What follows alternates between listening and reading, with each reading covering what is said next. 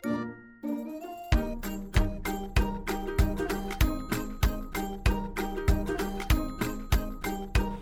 ิดแชทพอดแคสต์ Daily Designs Inspired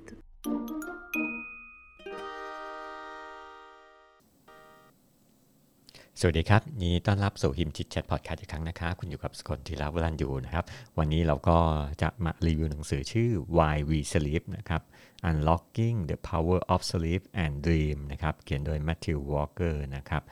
หนังสือเล่มนี้เป็นเขาเรียกว่า The Essential New York Times Bestseller นะฮะก็คือแบบว่าได้ความนิยมมากเลยนะครับเรามาเริ่มกันเลยดีกว่านะครับเขาบอกว่าหนังสือเล่มนี้เนี่ยเป็นหนังสือที่ไม่ใช่ใช้สำหรับการแก้ปัญหาสำหรับคนนอนไม่หลับนะครับเป็นหนังสือที่มากส่วนใหญ่เนี่ยมาจากงานวิจัยนะครับเราบอกว่าเอ๊ะทำไมเนี่ยคนถึงต้องนอนนะอันนี้ก็เริ่มน่าสงสัยเหมือนกันทำไมเราต้องนอนด้วยทำไมเราไม่สามารถทำงานทั้งวันได้นะครับบางคนอาจจะฟังข่าวยูเครนลบกันฟังจากคุณสุทธิชัยยุนฟังยิ่งนอนไม่หลับเพราะเขาพูดแล้วทำให้คนกังวลมากนะครับอันนี้มาพูดถึงเรื่องของการนอนบ้างนะฮะอันแรกเนี่ยเขาเรียกว่า circadian rhythm นะฮะ circa เนี่ยแปลว่า allow หรือว่ารอบๆนะครับคำว่า dian เนี่ยแปลว่าวันนะครับคนเราเนี่ยจะมีจังหวะรอบตามธรรมชาตินะครับเหมือนนาฬิกาเขาเรียกว่าไบโอคล็อกนะครับเป็นนาฬิกาที่มันเดิน24ชั่วโมงนะซึ่งก็เป็นเวลาที่เราต้องตื่นนอนนะครับรวมถึงเวลาของการทานอาหารนะดื่มน้ำนะครับอารมณ์แล้วความรู้สึกนะแล้วก็ปริมาณปัสสาวะที่เราสร้างขึ้นนะฮะอุณหภูมิร่างกายนะครับอัตราการเผาผลาญแล้วก็การปลดปล่อยฮอร์โมนเนี่ยอย่างเงี้ยมันก็มีผลต่อ circadian rhythm เหมือนกันนะครับก็คือเป็นนาฬิกาชีวิตเลยนะครับได้มีการศึกษาของนักธรณีฟิสิกส์เนี่ยชื่อว่าจีนแจ็คโก้นะครับเขาศึกษาเรื่องเกี่ยวกับการเคลื่อนที่ของใบไม้นะว่าต้นไม้เนี่ยก็มีเวลาข้างในนี่น่าสงสัยนะชาร์ลดาร์วินเนี่ยเรียกบอกว่าต้นไม้แม่มันนอนหลับได้หรือเปล่านะมันคนจะนอนด้วยเหมือนกันนะเหมือนกับคนนะครับได้มีการทดลองเนี่ยเอาต้นไม้เนี่ยไปอยู่ในกล่องดำนะครับ24ชั่วโมงนะแล้วก็พบว่าใบของมันเนี่ยทำหน้าที่เหมือนเขาเรียกว่าเนี่ยตอนได้รับแสงอาทิตย์ตอนกลางวันนะครับดังนั้นเนี่ยต้นไม้เนี่ยก็มีจังหวะของมันด้วยมีการนอนของตัวมันเองด้วยเหมือนกันนะแต่ว่าต้นไม้มันก็นอนหลับเหมือนกันนะครับได้มีการทดลองอีกอันหนึ่งนะคือเอาสุกรเนี่ยไปใส่ในถ้ำแถวรัฐเคนตักกี้นะครับแล้วก็ให้อาหารแล้วก็น้ำนะครับแล้วก็มีการวัดอุณหภูมิร่างกายนะครับการตื่นและนอนหลับนะฮะทั้งหมดเนี่ยเป็น32วันนะครับที่อยู่ในความมืดนะปรากฏว่าเนี่ยสุกรเนี่ยก็มีการสร้างจังหวะcircadianด้วยเหมือนคนเหมือนกันนะครับ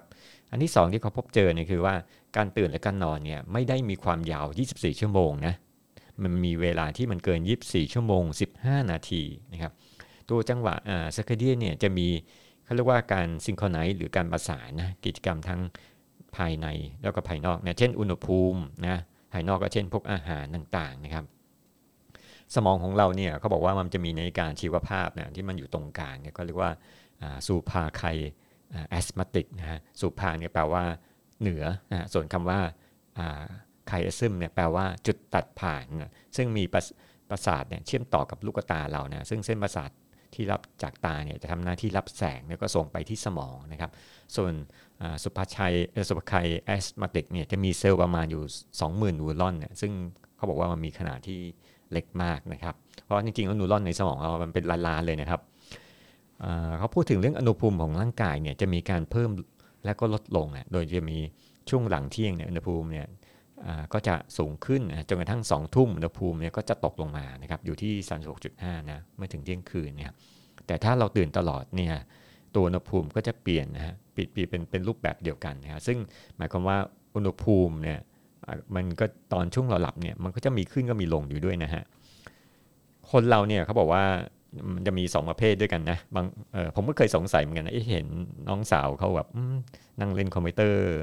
นั่งเล่นมือถือจนกระทั่งถึงกลางคืนแล้วทำไมยังไม่นอนสักทีอย่างเงี้ยเขาบอกว่าจะมี2พวกนะครับผมก็ไม่รู้ว่าผู้ฟังเป็นคนแบบไหนนะหรือเขาเรียกว่ากลุ่มแรกเนี่ยคือคนที่ตื่นเช้ามากนะก็นึกถึงกลุ่มคนที่เข้านอนเร็วเนี่ยซึ่งก็มีประมาณอยู่ที่ 40% เนี่ยเขาเรียกว่า morning lark นะ LARK นะแปลว่าสนุกสนานยามเช้านะครับอีกกลุ่มนึงหรือว่าเขาเรียก early bird นะถ้าผมบอกไว้ตื่นเช้ามากนะครับอีกกลุ่มนึงก็คือว่ากลุ่ม ตอนเย็นเนี่ยก็คือคนที่เข้านอนสายนะตื่นสายนะส่วนนี้จะมีอยู่แค่ประมาณ 30% นะหรือว่าเรียกว่ากลุ่มนกฮูกนะครับคนเป็นที่เป็นนกฮูกเนี่ยจะนอนหลับได้ยากนะเพราะสมองส่วนหน้าเนี่ยสั่งการมาให้หลับแม้แบบจะพยายามว่าจะรีบนอนเข้านอนเร็วแต่เป็นไปทำยากมากนะครับทั้ง2แบบนี้เนี่ยมีส่วนที่ถ่ายทอดมาจากพันธุกรรมนะครับบางคนเนี่ยอาจจะบอกว่าคนที่เป็นนกฮูกเนี่ยขี้เกียจนะแต่จริงๆเนี่ยมันมาจากพันธุกรรมนะครับไม่ใช่แบบเป็นนิสัยของเขานะฮะเราอาจจะสงสัยว่าเอ๊ะทำไมเราไม่ถูกโปรแกรมให้ตื่นนอนพร้อมๆกันนะเดี๋ยวแม้ตัวเนี้ยมันก็จะมีคำอธิบายทีหลังนะครับอันนี้มาพูดถึงเรื่องของเมลาโทนินสารเมลาโทนินบางทีเราไปร้านขายยาเขาบอกถ้าเรานอนไม่หลับเขาบอกเนี่ยเขามีอะไรนะยาที่มีเมลาโทนินตัวนี้เมลาโทนินเขาเรียกว่าเป็นผู้เขียนเรียกว่าเป็นฮอร์โมนผีดิบนะครับเพราะเมลาโทนินเนี่ยจะปลดปล่อยตอนกลางคืนเนี่ยที่ควบคุมสุภาไคมัสติกเนี่ยไอตัวที่เมื่อกี้พูดนะฮะเมลาโทนินเนี่ยจะถูกปล่อยเข้ากระแสเลือดหลังมืดแล้วฮะหลังตอนดึกๆเนี่ยซึ่งจะมีต่อมที่อยู่หลังศีรษะเนี่ยที่เรียกว่าperineal นะฮะเมลาโทนินเนี่ยเหมือนกรรมการวิ่งแข่งมาราธอนเลยนะครับแล้วมันจะเพราะว่ามันไม่ได้เป็นส่วนหนึ่งในการหลับแต่เป็นคนจับเวลานะครับเมลาโทนินเนี่ยจะขึ้นสูงสุดเนี่ยประมาณช่วงเที่ยงคืนนะครับพอสังเกตทำไมช่วงเที่ยงคืนเราแต่มันจริงว่าแสงแดดมันหายไปแล้วนะครับอาการเจ็ตแลกนะฮะสมมติว่าถ้าเราไปต่างประเทศเนี่ยไปยกอย่างเช่นไปอเมริกาเนี่ยโอ้โหนั่งเครื่องบินประมาณ20กว่าชั่วโมงเนี่ยเราไปถึงนั่นมันสมมติหลับในเครื่องบินก็ตามอ่ะตื่นนั่นตรงก็ยังสว่างอยู่นะครับอันนี้ก็เลยบอกมันเลยมีปัญหานะครับเขาบอกว่าตัวซูเปอร์ไคมาสติกเนี่ยจะปรับเวลาวันละ1ชั่วโมงเท่านั้นนะครับดังนั้นกว่าที่เราจะปรับเวลาเข้ากับประเทศนั้นอย่างเช่นไปอเมริกาเนี่ยต้องใช้เวลาหลายวันนะครับการเดินทางไปทิศตะวันออกเขาบอกว่าจะมีการปรับตัวที่ได้ดีกว่านะยกอย่างเช่นเราไปประเทศญี่ปุ่นนะฮะไปทางนั้นนะครับหรือไปฮ่องกงหรือไปอะไรเงี้ยเพราะว่ากลางวันเนี่ยจะยาวกว่าปกตินะในการที่ไปตะวันตกเนี่ยเราอาจจะนอนหลับเร็วขึ้นนะครับ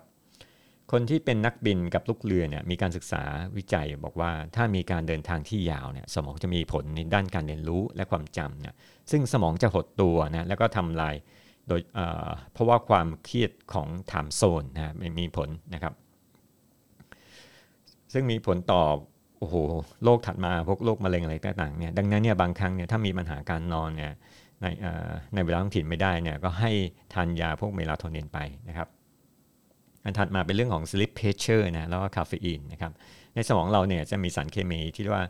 อะดีโนโซไนท์นะครับสารนี้เนี่ยจะทำให้เราตื่นทุกนาทีนะตัวมันเนี่ยจะเหมือนประหลอดนะเมื่อเราตื่นเยอะๆเนี่ยมันก็จะทำให้เราง่วงนอนครับสารที่มาทำให้เราไม่ง่วงนอนก็คือว่าคาเฟอีนนะที่มีอยู่ในกาแฟชาหรือช็อกโกแลตต่างๆนะโดยเฉพาะช็อกโกแลตดำนะครับคาเฟอีนเนี่ยจะมีฤทธิ์ในร่างกายเราประมาณครึ่งหนึ่งเนี่ยของ 5-7 ชั่วโมงนะครับซึ่งถ้าเราดื่มกาแฟตอนประมาณ7:30 น.นะฮะตอนนอนก็จะไปหมดฤทธิ์ประมาณครึ่งชั่วโมงนะครับหรือตอน 1:30 น.นะ7:30 น. ประมาณ 20:30 น. นะครับตัวคาเฟอีนเนี่ยจะออกจากร่างกายโดยเอนไซม์ที่ตับนะครับบางคนก็จะละลายคาเฟอีนเนี่ยหายไปได้เร็วนะครับถ้าเราพยายามทานคาเฟอีนตอนนอนเนี่ยเหมือนกับว่าการที่เหมือนกับเกิดการปะทะของคาเฟอีนซึ่งเราอาจจะยากในการแบบตั้งพวก consciousness หรือตั้งสมาธินะฮะนี่2เนี่ยปัจจัยที่ควบคุมการนอนและการตื่นนะครับมาบอกว่ามีกราฟ2ตัว2คลื่น2อันเนี่ยที่ซ้อนกันนะกราฟแรกเนี่ยมันเป็นเรียก process C นะครับหรือว่า circadian นะครับซึ่งเป็นการตื่นและหลับนะครับอีกกราฟเป็น process S นะครับหรือว่า sleep dive นะครับหรือ adenosine นะครับไอ้ตัวคลื่นตัวนี้มันคล้ายคลื่นแบบถ้าจินตนาการมันคล้ายกับขี้ปลาฉลามนะครับ2กราฟเนี่ยถ้าความห่างและมันไม่จับคู่กันเนี่ยเราก็จะเกิดอาการนอนหลับในช่วงที่ตื่นเนี่ยแล้วก็ถ้าเกิดระยะห่างระหว่างกราฟ2ตัวนี้ก็จะเกิดการนอนที่มากเกินไปนะครับถ้าสมมติเราตื่นตอนเช้าตู่เนี่ยแล้วเรารู้สึกง่วงนอนตอน 10:00 น.เนี่ยนั่นแสดงว่านอนหลับไม่เพียงพอนะนอกจากนี้เนี่ยถ้าคุณอ่าน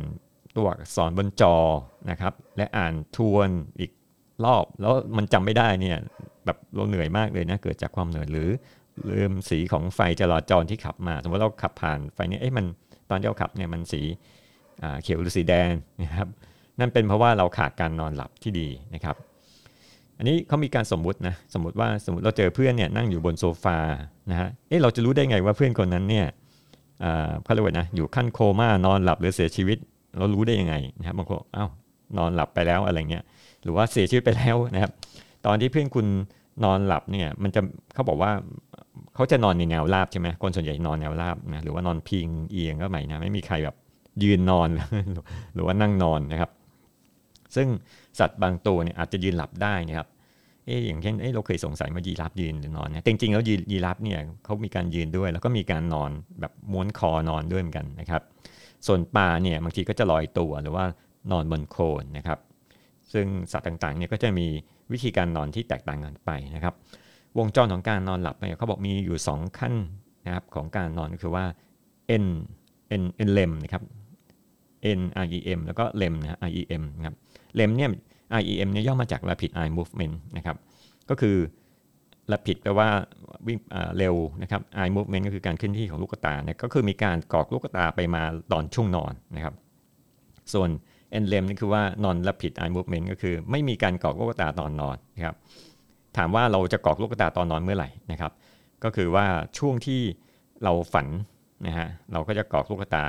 นะครับส่วนช่วงที่เราหลับลึกนะครับหรือว่า REM เนี่ยก็จะไม่มีการกรอกลูกตานะครับเขาบอกว่าจะมีขั้นตอนของการหลับลึกเนี่ยประมาณอยู่4ขั้นนะครับวงจรของการหลับเนี่ยก็จะมี5วงจรขึ้นลงเหมือนกันนะครับมันคล้ายๆกับภูเขาไฟนะครับถ้านึกถึงภาพตัวนี้นะครับก็ขึ้นลงภูเขาขึ้นลงนะครับช่วงเวลาตั้งแต่ 23:00 นถึง 7:00 นเนี่ยซึ่งเป็นไซเคิลแรกนะครับเป็นวงแรกเนี่ยก็จะมีการหลับลึกนะดีกว่าไซเคิลหลังๆนะครับไซเคิลที่1เนี่ยตอนเที่ยงคืนเนี่ยก็แบบไซเคิลหลังๆเนี่ยก็จะแบบไซเคิลแรกๆก็จะเป็นพวก REM เนี่ยจะเยอะหน่อยนะครับสังเกตได้ว่าพอช่วงแรกเนี่ยถ้าเรานอนหลับลึกในช่วงประมาณเท่าไหร่นะ 2-3 ชั่วโมงแรกไซเคิลแรกๆเนี่ยโอ้โหมันดีมากเลยนะฮะแต่ว่าถ้าแบบเรามาตื่นอีกทีนะฮะไอ้ช่วงต่างๆที่มันจะมีโอกาสตื่นได้นะครับทำให้เราเนี่ยจะเพลียนะครับถ้าเราเอาขึ้นสมองเนี่ยมาวัดนะครับตัว Deep REM Sleep เนี่ยจะมีความสูงเนี่ยสูงต่ำสูงกว่าคลื่นตื่นนะครับส่วน REM Sleep เนี่ยเวลาเรานอนเนี่ยตัว thalamus เนี่ยมันจะบล็อกสัญญาณเสียงนะครับเสียงแล้วก็แสงสัมผัสโทษที non REM sleep เนี่ยก็จะบล็อกเสียงสัญญาณสัมผัสทำเราไม่ได้ฝันนะครับในการหลับลึกนะครับก็จะทำให้เราเนี่ยเข้าถึงส่วนที่แบบว่าเหมือนกับมันถูกตัดขาดเลยนะมันไม่ใช่แบบเราจะได้ยินอะไรคือเวลาหลับลึกเสร็จเราจะไม่ได้ยินเสียงเลยว่าเขาตีระฆังอะไรยังไม่ได้ยินเหมือนกันนะครับแต่ถ้าเป็นREMเนี่ยเราก็จะได้ยินเสียงอยู่นะอยู่ช่วงตอนฝันเนี่ยนะครับช่วงREM sleep เนี่ยจะมีสัญญาณของอารมณ์แรงจูงใจความจำนะจากอดีตและปัจจุบันนะครับมันจะแบบเหมือนกับมาใช้หนังนะบนจอภาพนะเราไปเห็นแบบเคลื่อนไหวแล้วนะครับบางคนอาจจะแบบจำได้หรือเปล่าเมื่อคืนฝันอะไรนะครับถ้าจำได้แสดงว่าเราอยู่ในREM sleep แต่ถ้าจำไม่ได้เนี่ยสนใจเราอยู่ใน non REM sleep มากนะครับเพราะหลับลึกดีนะครับหลับลึกถือว่าเป็นการดีนะครับอันนี้มาดูเรื่องสัตว์บางว่าสัตว์อะไรนี่มีการนอนนะครับพวกเบสต่างๆเนี่ยเขาบอกว่ามีไดโนเสาร์เขาบอกมีการนอนหลับด้วยครึ่งสมองนะครับช้างใช้เวลาในการหลับเช่นเดียวกับยีราฟต้องการนอนอย่างน้อย4ชั่วโมงทุกวันนะครับสิงโตและเสือเนี่ยต้องการประมาณ15ชั่วโมงข้างข่าวเนี่ยประมาณ19ชั่วโมงโหนานมากเลยนะตื่นแค่4ชั่วโมงเองนะยังไม่มีใครอธิบายว่าสัตว์แต่ละสายพันธุ์มีการหลับที่แตกต่างหรือเหมือนกันนะครับเขามียกตัวอย่างเช่นพวกกระรอกกับหนูดีกัสคล้ายๆเป็นหนูนะเป็นกลุ่มสปีชีส์คล้ายๆหนูแต่มีความต้องการในการนอนแตกต่างกันนะกระรอกเนี่ยประมาณ 15.9 นะส่วนไอตัวดีกัสเนี่ยอยู่ที่ 7.7 ชั่วโมงนะครับซึ่งต่างกันนะครับมันรูปร่างหน้าตาคล้ายกันแต่ว่าสปีชีส์เดียวกันแต่นอนไม่เหมือนกันนะครับซึ่งหมูกับลิงบาบูนเนี่ยต่างก็เป็นต่างสปีชีส์นะแต่มีการหลับประมาณ 5.4 ชั่วโมงก็แปลกดีนะครับคล้ายๆกันนะครับผลของขนาดของสมองหรือร่างกายเนี่ยเขาบอกว่าไม่ได้บ่งชี้เรื่องของตรงนี้นะครับไม่ได้บอกสมองใหญ่แล้วจะนอนเท่ากันอะไรเงี้ยฮะผู้เขียนบอกแทนที่จะดูจำนวนของเวลานะครับให้ดูเรื่องของการหลับลึกแทนนะก็คือแทนที่จะมองที่ปริมาณแต่มองด้วยคุณภาพดีกว่านะครับสัตว์ต่างๆเนี่ยอาจจะหลับต่างกันเนี่ยเพราะว่าการที่เขาบอกเป็นสัตว์ ทานเนื้อหรือเป็นสัตว์ไล่ล่าหรืออื่นเนี่ยเพราะว่าสมองมันจะแตกต่างกันพวกสัตว์ที่แบบเหมือนกับว่าอะไรนะถูกไล่ล่าเนี่ยเขาจะต้องแบบนอนต้องระวังตัวไม่งั้นเดี๋ยวถูกจับไปกินก่อนนะครับสัตว์พวกแมลงปลาสัตว์เลื้อยคลานเนี่ยไม่มีสัญญาณชัดเจนเกี่ยวกับ REM sleep หรือฝันนะครับสัตว์พวกนี้ฝันเป็นหรือเปล่าเราก็ไม่รู้นะครับ พวกแมวน้ำเนี่ยจะมีการหลับลึก REM แล้วก็ REM ด้วยก็คือคล้ายๆสัตว์เลี้ยงลูกด้วยนมนะครับเหมือนมนุษย์นะแมวน้ำถ้าอยู่ในมหาสมุทรจะเป็น REM sleep แต่ถ้าอยู่บนบกเนี่ยจะเป็น NREM sleep นะสมมติว่ามันคลานขึ้นมาเนี่ยโอ้โหมันจะนอนอาบแดดแบบหลับลึกมากจนเราคิดว่ามันตายเนี่ยแต่จริงๆมันหลับนะฮะREM sleep เนี่ยทำให้มีความฝันนะคำถามคือว่าสัตว์เลี้ยงลูกด้วยนมเช่นปลาโลมากับปลาวาฬมี REM sleep หรือเปล่าเนี่ยปัจจุบันก็ยังไม่มีการพิสูจน์นะครับ REM sleep เนี่ยถ้าปลาวาฬมันฝันได้ ก็จะดีนะ REM sleep เนี่ยช่วยในด้านความคิดสร้างสรรค์นะในเด็กที่เป็นออทิสติกเนี่ย REM sleep เนี่ยจะเขาบอกว่าจะไม่แสดง 30-50% นะแต่อันนี้ไม่ได้หมายความว่าการขาด REM sleep เนี่ยถ้าให้เป็นเด็กออทิสติกนะคนละอย่างกันนะครับแม่ที่ดื่มเหล้าเนี่ยลูกที่เกิดมาเนี่ยจะมี REM sleep น้อยกว่าเด็กที่เกิดจากแม่ที่ไม่ได้ดื่มเหล้านะครับการรบกวนไม่ให้เกิด REM sleep ของการพัฒนาสมองของทารกเนี่ยได้มีการทดลองนะครับเขาบอกว่าเขาเอาลูกหนูมานะครับแล้วก็แบบไปกวนมันไม่ให้มันนอนนะครับเขาบอกว่าทำให้สมองส่วนบนเนี่ยต้องเริ่มใหม่แล้วทำให้สมองอยู่ภายใต้เขาเรียกว่านะunder construction ตลอดเวลานะครับถ้าลูกที่แรกเกิดนะคุณพ่อคุณแม่เนี่ยอาจจะมีปัญหานะเพราะว่าลูกจะตื่นตอนกลางดึกใช่ไหมครับสาเหตุเป็นเพราะว่าสมองของเด็กเนี่ยยังไม่พัฒนานะครับถ้าลูก6 เดือนเนี่ยจะมีเวลาประมาณ 50-50 นะระหว่าง NREM กับ REM นะครับในขณะที่เด็กอายุ5 ปีเนี่ยจะมีอัตราส่วน 70-30 นะระหว่าง NREM กับ REM นะครับแสดงว่าหลับลึกเนี่ย 70% นะREM เนี่ย 30หลับลึกเนี่ยมีมากขึ้นถ้าอายุมากขึ้นนะครับแล้วก็ได้มีการศึกษาด้านวิทยาศาสตร์บอกว่าผู้สูงอายุต้องการนอนหลับแบบเต็มๆเหมือนกับวัยรุ่นเหมือนกันนะไม่ใช่แบบว่าเขาเทนอนน้อยนะที่บอกว่าอะไรนะมีความเชื่อบอกว่าผู้สูงอายุเนี่ยแก่แล้วเขานอนน้อยกว่านะจริงๆไม่ใช่นะผู้สูงอายุจะมีปัญหาเรื่องการนอนมากกว่านะครับซึ่ง 60-70% เนี่ยถ้า70ปีเนี่ยอาจจะสูญเสีย 80% ถึง 90% ของการนอนแบบวัยรุ่นนะครับผู้เขียนบอกว่าแนะนำว่ามันไม่ควรใช้ยานอนหลับนะแต่ให้ลองค้นหาวิธีโดยการไม่ใช้ยานะครับแต่ว่าจริงๆเนี่ยถ้าดีสุดนะผมแนะนำให้ไปพบแพทย์ดีกว่านะครับเพราะว่าแพทย์จะบอกได้นะครับอย่าไปเชื่อตามหนังสือ 100% นะเพราะว่าเดี๋ยวคุณจะนอนไม่หลับการที่ผู้สูงอายุตื่นเป็นเพราะว่าอาจจะต้องเข้าห้องน้ำบ่อยเนี่ยเพราะฉะนั้นควรงดน้ำก่อนเข้าห้องนอนหรือว่าถ้าเข้าห้องน้ำช่วงดึกเนี่ยต้องระวังการลื่นล้มนะครับเพราะว่าแรงดันที่ศีรษะไหลลงมาบนเท้าเนี่ยความดันไม่พอนะครับการนอนหลับเร็วนะเพราะว่าในการชีวะเนี่ยบางทีเราจะเห็นผู้สูงอายุหลับตื่นๆนะครับในช่วงโดยเฉพาะดูทีวีตอนช่วงบ่ายเนี่ยผู้เขียนแนะนำว่าบางทีในตอนช่วงเช้าตอนที่จะไปออกกำลังกายให้สวมแว่นกันแดดด้วยนะครับแล้วก็ช่วงบ่ายเนี่ยไม่ต้องสวมแว่นเพราะว่าแสงแดดเนี่ยทำให้เราตื่นขึ้นมานะครับอาจจะใช้สวมหมวกแทนนะครับช่วงนี้แบบแสงแดดเมืองไทยก็แรงเนี่ยมันอาจจะทำให้เกิดต้อกระจกอะไรก็ตามนะครับบทที่6มาพูดถึงเรื่องของแม่ของคุณและเชคสเปียร์รู้ประโยชน์ของการนอนหลับกับสมองนะครับบอกว่าให้หลับก่อนที่จะเรียนนะได้มีการทดลองโดยให้มีการหลับในระหว่างกลางวันนะโดยหาคนที่เป็นผู้ใหญ่นะครับแล้วก็แบ่งเป็น2กลุ่มนะกลุ่มนึงเนี่ยนอนหลับอีกกลุ่มไม่นอนนะแล้วตอนเที่ยงเนี่ยก็จะมีการทดสอบการจำระหว่างหน้าคนนะกับชื่อเทียบกันนะเพื่อที่ดูว่าสมองส่วนฮิปโปแคมปัสนะครับที่เก็บความจำระยะสั้นนะครับหลังจากกลุ่มที่นอนเนี่ยหลับเนี่ยใช้เวลาประนอน90นาทีนะในห้องแลบนะครับแล้วก็ทดลองใส่เซ็นเซอร์พวก EEG วัดที่สมองนะครับเพื่อวัดการหลับนะกลุ่มที่ไม่ได้นอนเนี่ยก็ให้เล่นกิจกรรมอื่นๆเช่นอินเทอร์เน็ตนะเล่นบอร์ดเกมนะตอนช่วง 18:00 นเนี่ยก็มาทดสอบชื่อกับใบหน้าด้วยกันนะครับปรากฏว่ากลุ่มที่นอนกลางวันเนี่ยจะมีความสามารถในการจำมากกว่านะครับการนอน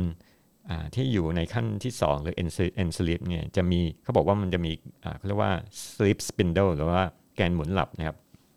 ที่เติมเต็มความสามารถในการเรียนรู้นะครับแล้วก็ เพราะว่ามันจะเป็นลักษณะไปฟรีสเปซนะฮะก็เหมือนกับว่าสมองเราคล้ายๆบางจุดเนี่ยมันคล้ายๆกับเมมโมรีนะครับซึ่งเราต้องไปเคลียร์สเปซตรงนั้นแล้วก็ใส่ข้อมูลเข้าไปใหม่เนี่ยเพราะเลยบอกว่าการนอนมันก็ช่วยทำให้เกิดความคิดสร้างสรรค์ด้วยครับ Sleep to forget นะครับเรารู้ว่าการนอนช่วยทำให้เราจำอะไรได้ดีนะได้ให้ความจำระยะสั้นได้ดีนะแต่มันก็ช่วยทำให้เราลืมได้ด้วยนะครับในปี 1983 Nobel ลอเรตฟรานซิสนะพบว่าREM sleep ความฝันใน REM sleep ช่วยเอาข้อมูลที่ซ้ำกันหรือไม่ต้องการออกนะครับซึ่งปัจจุบันเนี่ยก็บอกว่าเนี่ยก็ยังไม่มีวิธีการที่จะไปลบเมมโมรีลบความจำนะที่ไม่ต้องการออกทางคลินิกได้นะสำหรับยกอย่างเช่นคนที่อาจจะแบบติดยาหรือแบบคนที่แบบไปผ่านศึกไปลบในสงครามแล้วบอกมีฝันร้ายอะไรเงี้ยนะครับ sleep for other type of memory นะอันนี้พูดถึงเรื่องของค